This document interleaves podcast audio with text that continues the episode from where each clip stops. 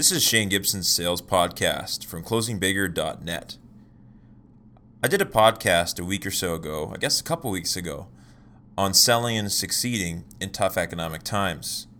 I talked about the use of social media and social networking tools to really help us survive and prosper during these times, or at least I alluded to them. I've gotten several emails and questions in regards to what tools I was talking about specifically and how these tools would benefit salespeople, entrepreneurs. So let's talk about it.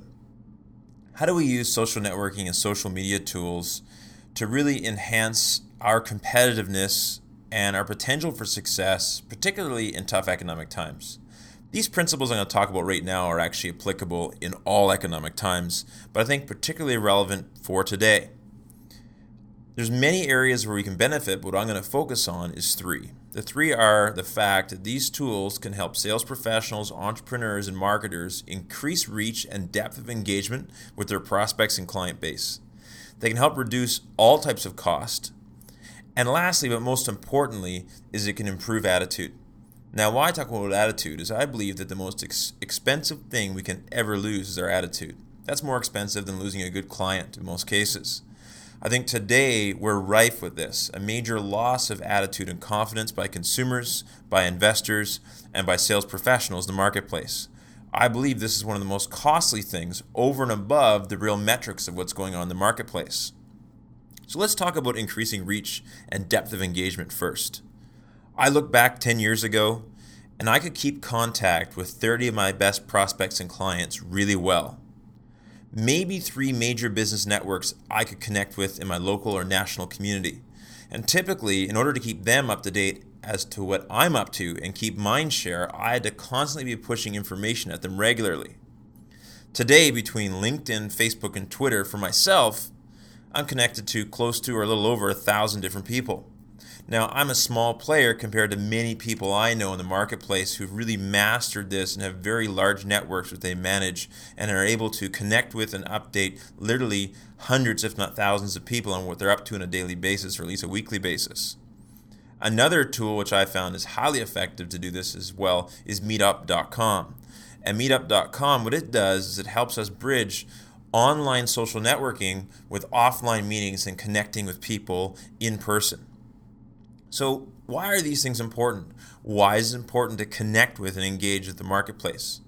Well, just from a purely selfish perspective, from a sales professional or entrepreneur's perspective, is that I believe that most entrepreneurs and salespeople fail because of loneliness, outdated business intelligence, a lack of a network, lack of mentorship, and often when times are tough, also cold calls get colder and tougher to make. So, a combination of all these things, especially when our environment around us, when the news is negative, when our peers are negative, this can weigh down on us. By reaching out and utilizing technology, tools like LinkedIn, Facebook, Twitter, and Meetup, I believe we're able to, in essence, overcome this loneliness, this disconnection, and this outdated business intelligence. LinkedIn, for instance, has 29 million users. What I like about it as a sales professional or a business owner, you can go in and ask questions and connect with other professionals, share knowledge, and begin to forge real relationships. It provides you the opportunity for warm introductions as well as generating endorsements.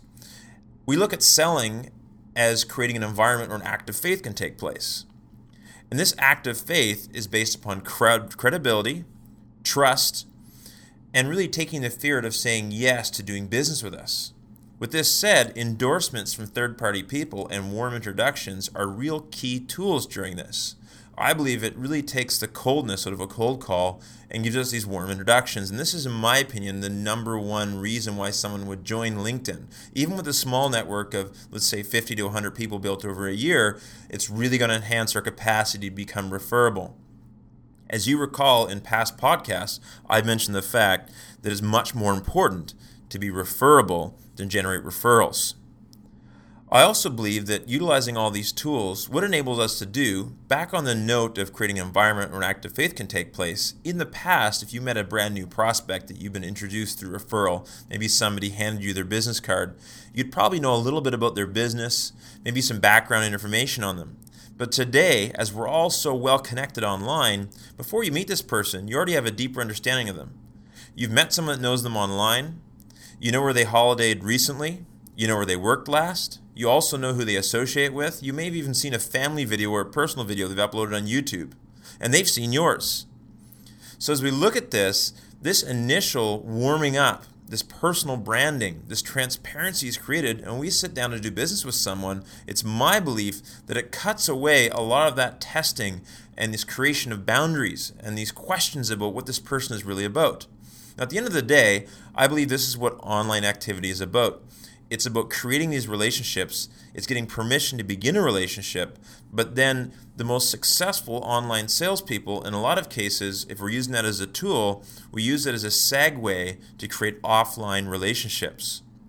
So again, it creates dialogue and a core transparency.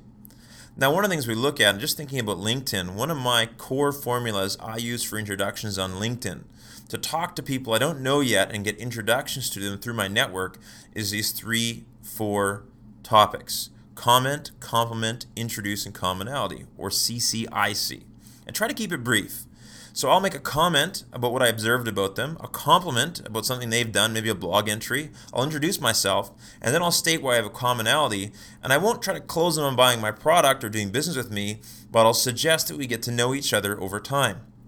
I've rarely ever had someone decline introduction on LinkedIn based upon this, and most people feel comfortable introducing introductions. So it may sound something like this Quote, I noticed you work for SAP and read your article on business intelligence sharing across multiple departments. I thought you had great insight on this topic. My name's Fred Smith, and I work for TLC Incorporated. We work with companies on bridging the gaps between corporate silos. I wanted to connect, share some of my thoughts with you, and explore if there's an opportunity for us to do business in the future or work together. End quote. Again, a very non committal uh, question. You're not asking to do business with you, but you've obviously made a comment, a compliment, you've introduced yourself, developed a commonality, and on you go. So, something very simple, a quick two line introduction, I'd suggest, or even something even shorter. Now let's talk about reducing costs. We've talked about increasing reach and depth of engagement. It's really getting out there, monitoring your network, and really sharing information and thoughts about yourself so they get to know what you're about. Again, our whole goal here is to increase reach and depth of engagement, and that's really about creating an environment where an act of faith can take place and taking the fear to saying yes. So let's talk about reduced costs time, energy, ability, money, and reputation. Those are our five major assets. So, again, time, energy, ability, money, and reputation. I believe that we can reduce the impact on these five assets by utilizing technology. Let's take a look at just research, for instance. As a sales professional, according to CSO Insights, which is a major sales research company in the United States, they found that the average salesperson, and this is a scary statistic, spends 2.5 hours researching and preparing for every hour they actually spend in sales time. That's time on the phone talking to prospects or in person in meetings. So, as we look at this, I believe a couple great tools to utilize are Zoom Info and Jigsaw. Both tools that allow us to gather immediate business intelligence on prospects contact details, email addresses, phone numbers, and even where they've worked in the past or what their core interests are within seconds instead of hours. So, investing in tools like this, for instance, enable us to reduce time doing things that really we shouldn't be doing anyways, which is research. Our time should be spent as sales professionals and entrepreneurs engaging our clients. The scary thing here is our time is our most non renewable asset.